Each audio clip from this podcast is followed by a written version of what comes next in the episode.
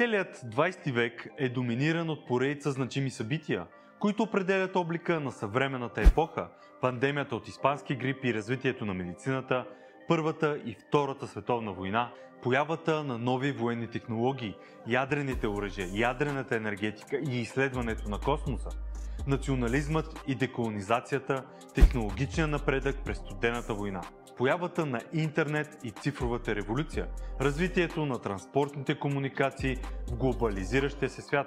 Така настъпват и сериозни промени в политическата и социалната структура на света. През 20 век се наблюдава огромна трансформация на отношението към природния свят. Глобалното население, морското равнище и екологичните сривове се увеличават, докато конкуренцията за земя и намаляващите ресурси ускоряват обеселяването. Друг проблем е изчерпването на водата и масовото намаляване и изчезване на много биологични видове.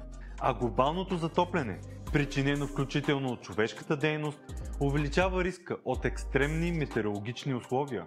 Развиващата се наука постоянно се изправя пред нови предизвикателства, а човечеството пред нови опасности и катаклизми. Въпреки всичко, през миналия век, за период от съвсем кратко време, човечеството успява да направи един гигантски скок в своя прогрес, политайки на крилете на науката. От момента, когато братя Райт за първи път успяват да вдигнат моторен самолет във въздуха, до първата човешка стъпка на Луната изминават само 66 години. Науката и медицината преживяват небива възход през емблематичния за цивилизацията 20 век. Откритията и постиженията на учените през тази епоха дават уникална възможност да се лекуват множество смъртоносни болести, които преди това са били страшен бич за човечеството.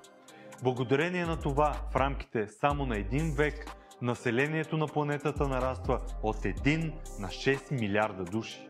В една нова поредица от статии на българска наука, ние проследяваме подробно как е протекал целият този грандиозен процес и как хората сме успели да постигнем всичко това за толкова кратко време. Цялата поредица е събрана в електронна книга линк към която може да намерите в описанието.